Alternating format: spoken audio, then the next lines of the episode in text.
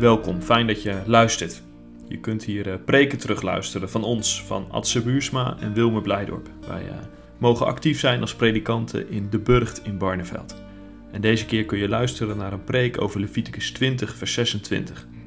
Daaraan vooraf hoor je al een bijbellezing uit verschillende gedeeltes van Leviticus 19 en Leviticus 20. Wij bidden dat deze woorden je goed doen en dat je Gods stem mag verstaan. Zoals het lied wat je hoort het ook bidt. Hier is mijn hart, Heer, spreek uw waarheid.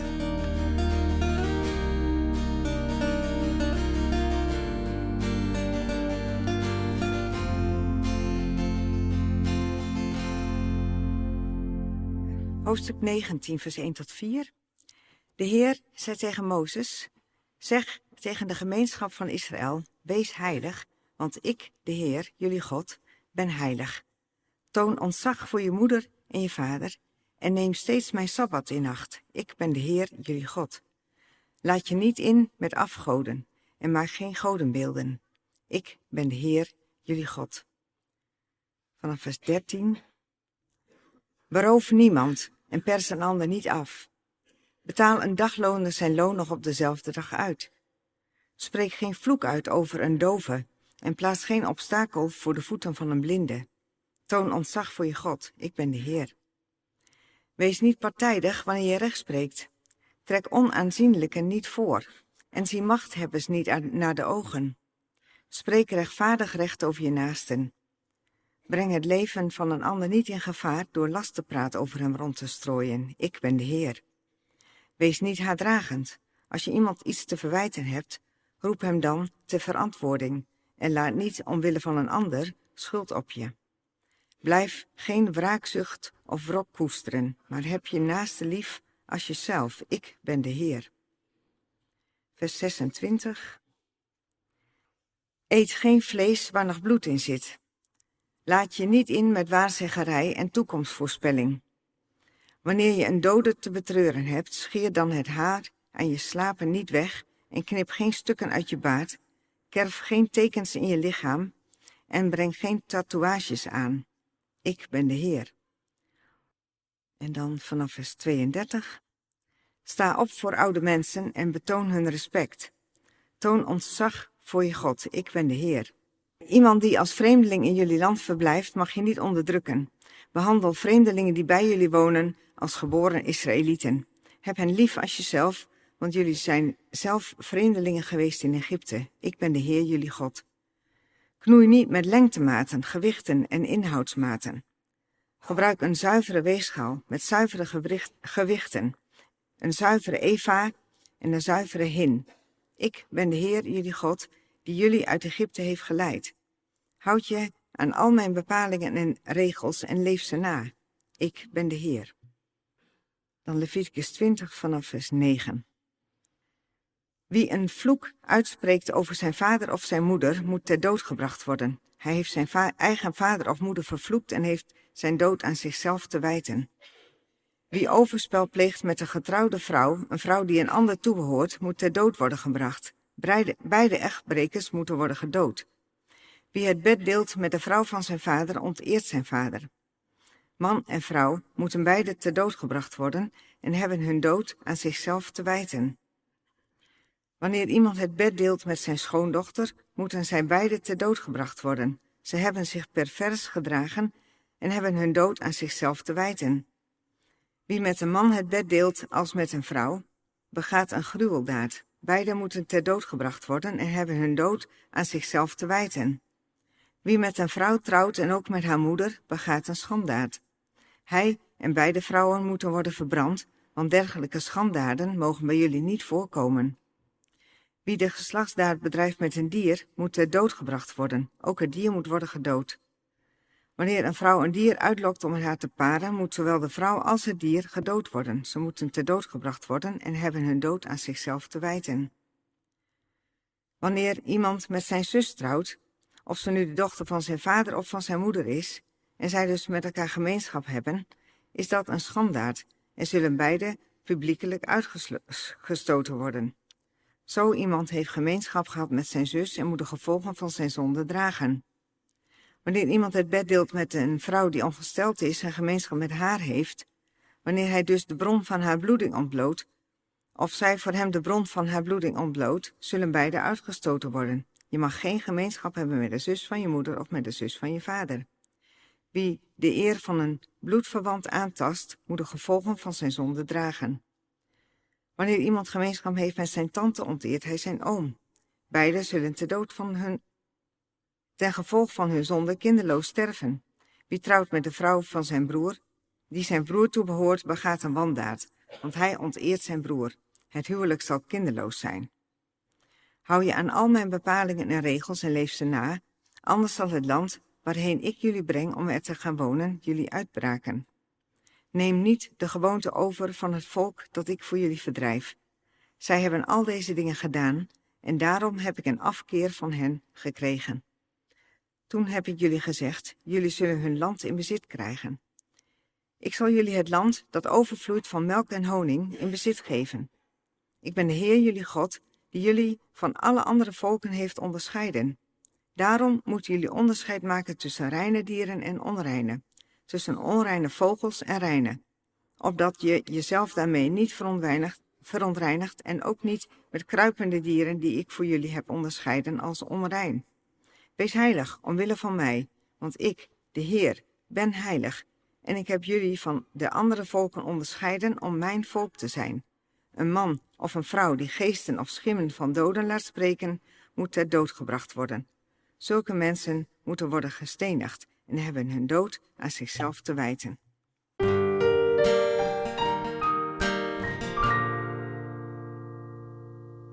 Ja, we hebben een flink stuk gelezen uit deze hoofdstukken uit Leviticus. En het is niet ingewikkeld, denk ik, om daarbij af te dwalen of om te verzuipen in de details. Als ingewikkelde puzzelstukjes van waar moet ik die precies leggen in de puzzel van geloven in God. En in deze preek wil ik eerst wat inzoomen op die details en op de lastigheid daarvan. En als ik dat gedaan heb, wil ik daarna op zoek gaan naar het grotere plaatje. Het geheel van de puzzel, die daar ergens achter die details verborgen ligt. Inzoomen dus op details die best lastig kunnen zijn. Want er staan allerlei ingewikkelde voorschriften in de teksten die we gelezen hebben. Alleen al het feit dat op zoveel overtredingen de doodstraf staat, dat kan je tegen de borst stuiten. En zo is er meer. Gemakkelijk bekruip je de vraag, wat moeten wij nou vandaag met deze concrete regels, geboden en de straffen die erbij horen? Bijvoorbeeld dat die regel dat je geen tatoeages aan mag brengen. Hoofdstuk 19, vers 28. Nou, dat staat in een context van wat mensen wel en niet mogen doen als ze rouwen. Maar wat betekent dat voor ons vandaag? Stel je kind overlijdt en je wilt een tatoeage zetten met zijn of haar naam. Mag dat dan niet? Is dat verboden ook voor ons? Of neem die regel die er staat over mannen die seks met elkaar hebben. Het staat er even tussendoor in een paar woorden, maar het is controversiële woorden in onze wereld vol regenboogvlaggen en homo-emancipatie. Wie met een man het bed deelt als met een vrouw, begaat een gruweldaad. Je proeft het schurende van deze woorden. Wat betekent dat voor ons vandaag? Nou, ik zal in deze preek die vraag niet beantwoorden. Maar dit soort teksten roepen allerlei vragen op. En vooral, hoe moeten wij die nou lezen en gebruiken vandaag? Hoe moeten wij dit soort bepalingen begrijpen en toepassen? Nou, een paar belangrijke gedachten bij die stevige vraag. Allereerst, context doet ertoe. De context van die tijd bijvoorbeeld. Je moet deze wetten uit Leviticus lezen tegen de achtergrond van wat er speelde in Canaan en in Egypte. Want hoofdstuk 18 tot 20 gaat helemaal over hoe de eredienst van Israël anders moet zijn dan die van de volken. En dat vers over die tatoeages is daar een mooi voorbeeld van. Uit Egypte weten we namelijk dat het best gebruikelijk was om als je begraven werd, een tatoeage op je lichaam te laten zetten. Een tatoeage van de God waar jouw toewijding naartoe ging. Welke God jij aanbad. Nou, als je dat beseft, ja, dan krijgt zo'n regel in Leviticus opeens diepte en inhoud. Het gaat dus niet om allerlei tatoeages gewoon, maar om geloofsuitingen. Die zeiden iets over toewijding, over apart gezet zijn voor een bepaalde God. En daarvan zegt Yahweh, dat moeten jullie niet doen, Israël. Want jullie zijn toegewijd aan Yahweh, de ene God. Jullie zijn gemaakt naar zijn beeld. Beeld dan niet iets anders af op jou. He, dus de context van toen doet ertoe om te begrijpen wat er staat. En ook onze eigen context doet ertoe. Als wij het woord tatoeage horen, of als wij iets lezen over seks van mensen met hetzelfde geslacht, dan hebben wij daar direct allerlei ideeën en gedachten bij. En zomaar gaan we die oude tekst lezen en direct verbinden met onze gedachten en beelden en ideeën die we daarbij hebben. Terwijl er altijd een tussenvraag nodig is. Die ideeën en gedachten die ik heb bij een bepaald woord vanuit mijn 21ste eeuwse wereld. Is dat ook waar de tekst aan denkt? Voorbeeldje daarvan, we lezen in Leviticus 19 over vreemdelingen. Nou, wij kunnen ons daar van alles bij voorstellen. Allerlei beelden van vluchtelingen en asielzoekers staan zomaar op ons netvlies. En misschien zeggen die oude teksten ook wel iets over hoe wij vandaag moeten omgaan met asielzoekers. Maar wees je bewust van je eigen context. Van je eigen vooronderstellingen en gedachten daarbij. En als het kan, zoek het uit. Gaat dit over hetzelfde? Kan ik nou uit deze teksten iets afleiden wat me helpt om een stem uit te brengen op 22 november? In het debat over migratie. Zoek naar de verbinding en of die verbinding er echt is. Dus dat is de eerste gedachte. Context doet ertoe. De context van toen en onze eigen context. Die nemen we allemaal mee als we die teksten lezen. Tweede gedachte. Je moet dit soort teksten uit Leviticus niet loslezen. En daarmee bedoel ik niet los van de rest van de Bijbel. Er wordt hier van alles gezegd over seks. Maar in de Bijbel staat daar nog veel meer over. Dus dat is een goeie vraag. Wat zegt de Bijbel nog meer? Hoe gaat het Nieuwe Testament daarin om met wat in het Oude Testament gezegd is? Welke ontwikkeling is er? Dus als het bijvoorbeeld gaat over homoseksualiteit, dan ben je niet klaar met een paar losse teksten. Je moet het geheel van de Bijbel zien. Het totale spreken over seksualiteit en huwelijk. En dan vervolgens ook nog eens de vraag, hoe past dat nou allemaal bij het grotere verhaal van het evangelie van Jezus? Dus steeds naar de details en dan naar het grote verhaal en weer terug. Niet loslezen. En een derde gedachte in het omgaan met dit soort teksten. Focus op de hoofdlijn. Want wat je in ieder geval kunt leren uit deze gedeeltes is dat er bepaalde dingen heel helder worden. De 10 geboden komen bijvoorbeeld helemaal terug in die hoofdstukken van de Heiligheidswet. En daarmee ook de 2 grote geboden van de liefde. Hou van God en heb je naaste lief als jezelf. Staat er ook letterlijk in. Hoofdstuk 19 vers 18. En het wordt ook heel duidelijk dat je hebt te zorgen voor mensen in kwetsbare situaties. Dat je recht en gerechtigheid hoog in het vaandel hebt. Nou, we hebben er wat van gelezen. Dat je eerlijk bent. Dat vroeg God toen, en het is glashelder, dat dat nog steeds voor ons geldt. En nog zo'n hoofdlijn die je eruit kunt halen. Het is glashelder dat God iets met jouw seksleven te maken wil hebben. En daar kunnen we allerlei vragen bij hebben over wat het dan precies inhoudt en wat hij van ons vraagt. Maar dat je seksualiteit ook helemaal van en voor God is, dat is glashelder. Leef je seksualiteit niet uit zonder God. Dus dat zijn 3 leesregels om te gaan met dit soort ingewikkelde teksten. De context van de Bijbeltekst en de context van onszelf. Lees het niet los. Lees het in het licht van de hele Bijbel en zoek naar hoofdlijnen, ook als details ingewikkeld zijn.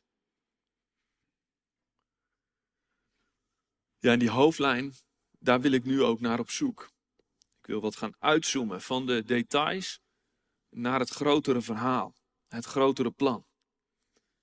Want wat gebeurt er in deze hoofdstukken nou met de geschiedenis die God schrijft met zijn volk, met Israël? Nou, dat proef je in vers 26 van hoofdstuk 20 ongelooflijk goed. Wees heilig omwille van mij, want ik de Heer ben heilig. En ik heb jullie van de andere volken onderscheiden om mijn volk te zijn. Het volk van God moet heilig worden. Het heet ook de heiligheidswet, die hoofdstukken. En die staan niet voor niks op die plek in Leviticus, hoofdstuk 18 tot 22.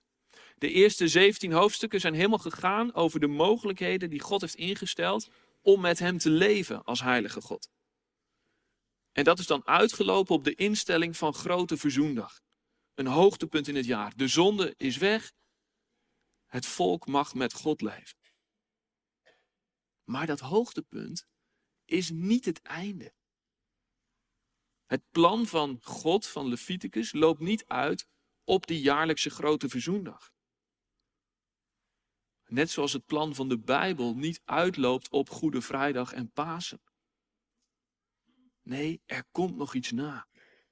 In Leviticus volgt de heiligheidswet. En na Golgotha volgt de hemelvaart en de uitstorting van de Heilige Geest. Want het volk van God moet heilig worden. Een zegen voor de wereld zijn. Dat is het plan, dat is het doel.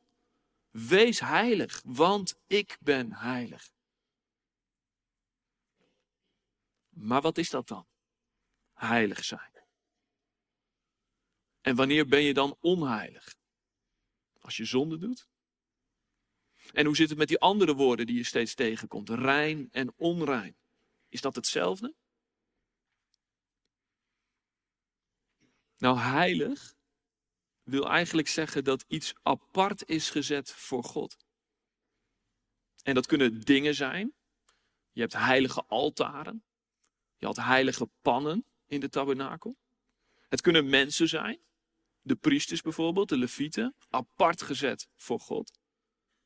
Het kan de ruimte zijn, de tabernakel, een heilige ruimte. Het kan de tijd zijn. De sabbat, de feestdagen, heilige dagen. Apart gezet voor God. Dus heilig betekent simpelweg deze spullen, deze mensen, deze plek, deze tijd behoort aan God toe. En onheilig is alles wat niet apart is gezet voor God. Dat is het gewone. Je kunt dus een heilige pan hebben die in de tabernakel staat, terwijl een onheilige pan gewoon ergens rondslingert in een tent van de Israëlieten. Dus onheilig is niet hetzelfde als zondig. Het gaat over de status van een ding, van een ruimte, van een mens, van de tijd. Is het aan God toegewijd? Hoort het helemaal bij God? Of niet? En rein en onrein, die woorden die je ook volop tegenkomt in Leviticus, gaan net over iets anders. Dat gaat meer over conditie. Is een plek, een ding, een mens in de juiste conditie voor Gods aanwezigheid? Dus een heilige priester kan onrein worden. Omdat hij bijvoorbeeld een dood iemand heeft aangeraakt. En dan is hij tijdelijk niet in de juiste conditie om in Gods aanwezigheid te zijn. Dan is zijn status nog steeds dat hij heilig is. Hij is een priester, apart gezet voor God. Maar de conditie verhindert hem om dat te doen. Dus onrein en onheilig zijn geen termen die altijd over zonde gaan. Ze gaan over status en over conditie. En daar dwars doorheen speelt zonde natuurlijk wel een belangrijke rol.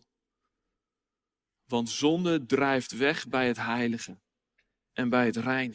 Het is één van de krachten die voor verwijdering van God zorgt. Zonde kan het heilige ontheiligen en het reine verontreinigen. En zorgt er dus voor dat mensen op afstand komen van God.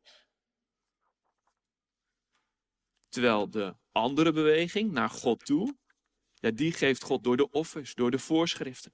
Dat zijn Gods cadeaus om de andere kant op te gaan, om hem te naderen. Zodat mensen weer rein en geheiligd worden. Dus tieners, als je iets uit deze preek meeneemt, laat het dan dit zijn. Als er staat, wees heilig, dan staat er niet, wees zonder zonde. Nee, de boodschap is dan, leef voor God. Wees toegewijd aan hem. Dat is ook de boodschap aan jou, aan mij, aan ons allemaal. Leef voor God. Dat is heilig zijn. En daar zit dus ook zeker de oproep in om het goede te doen en om het kwade te laten.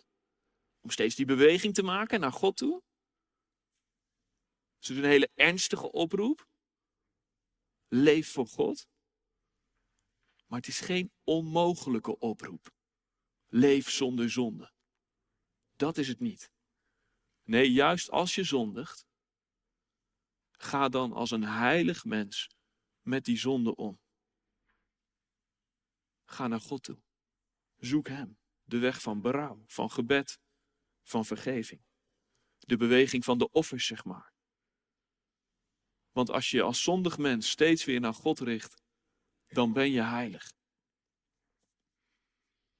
En daar zit nog één belangrijke boodschap onder, die oproep, wees heilig, helemaal draagt. Ik ben heilig. God zelf is de bron van onze heiligheid. Niet ons goede gedrag of ons voldoen aan Gods geboden zorgt voor onze heiligheid. Nee, heiligheid is een cadeau. Wees heilig, want ik ben heilig. Het komt uit God voort. Hij heiligt ons. Het is niet voor niks dat in het Nieuwe Testament de gelovigen ook heiligen genoemd worden. Niet omdat ze perfecte mensen zijn, maar omdat ze voor God bestemd zijn. Aan hem toegewijd. Door hem gezegend met de Heilige Geest. Om zo steeds weer te kunnen kiezen voor die beweging naar God toe. Wees heilig. Leef naar God toe, want ik ben heilig. Dus dat is het grotere plan, de bedoeling van Leviticus. Dat Israël toegewijd is aan Yahweh, hun God. En dat is het grotere plan van heel de Bijbel. Dat mensen op God gericht leven. Altijd eerst het koninkrijk zoeken. Omdat hij hen heilig maakt.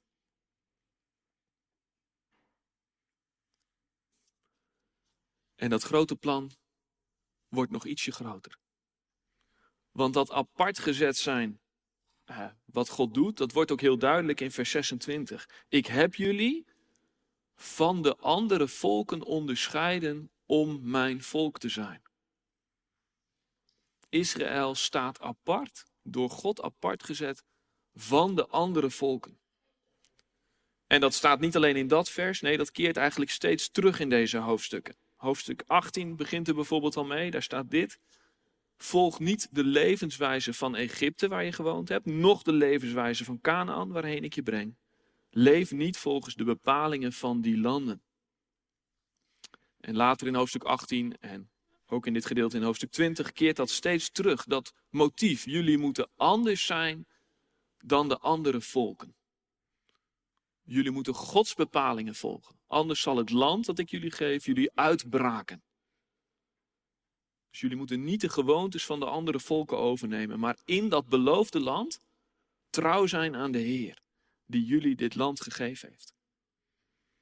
En dat is dus de boodschap die daar klinkt in de woestijn. Bij de Sinaï. Waar Leviticus zich afspeelt. Op het moment dat Israël een zwervend bestaan leidt. Niet meer in Egypte waar ze gewoond hebben. Maar ook nog niet in Canaan. Waarheen God hen zal brengen. In die tussentijd. Op weg naar het beloofde land leert Yahweh hen anders te zijn. Apart te zijn. Israëls cultuur en godsdienst en levensstijl moet botsen met die van de volken om hen heen. Ze leren daar in de woestijn een heilige stijl van leven. De stijl van Yahweh. Maar wel te midden van de volken. En daar zit iets aparts in. Als God dit nou echt gewild had, dat Israël heilig en apart zou zijn, dan had God toch ook Israël op de maan kunnen zetten, bijvoorbeeld? Of op een andere planeet waar wellicht leven is. Maar God zet ze apart te midden van de volken. Want de volken moeten er iets van meemaken. Die moeten er iets van zien. Israël gaat in dat beloofde land wonen te midden van allerlei andere volken. Want dit is wat God aan Abraham beloofd had. Door jou en jouw nageslacht zullen alle volken op aarde gezegend worden. Israël moet verbonden zijn met de volken om hen heen om tot een zegen te kunnen zijn. En een van de manieren om tot een zegen te zijn is door te botsen. Tot zegen zijn, daar zit heel duidelijk iets van omhelzing in. Wij zijn er voor jullie. En tegelijkertijd is er de confrontatie. Wees anders, wees heilig. Dat is de manier waarop de volken in Israël iets moeten gaan zien. Ze moeten gaan zien dat Yahweh bijzonder is. Iets van Gods heiligheid, zijn majesteit, zijn karakter moet zichtbaar worden in en door Israël. Het schitterende, zuivere, rechtvaardige van God moet oplichten. Doordat Israël heilig is, zoals Yahweh heilig is.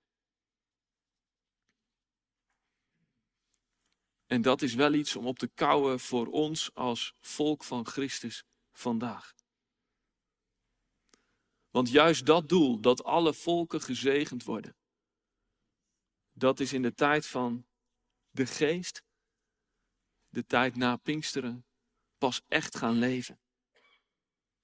Vanaf Pinksteren draait heel de Bijbel hierom. Dat volken God leren kennen. En dan keert ook die oproep uit Leviticus weer terug. En wordt er tegen de kerk gezegd door de apostel Petrus. Wees heilig, want ik ben heilig.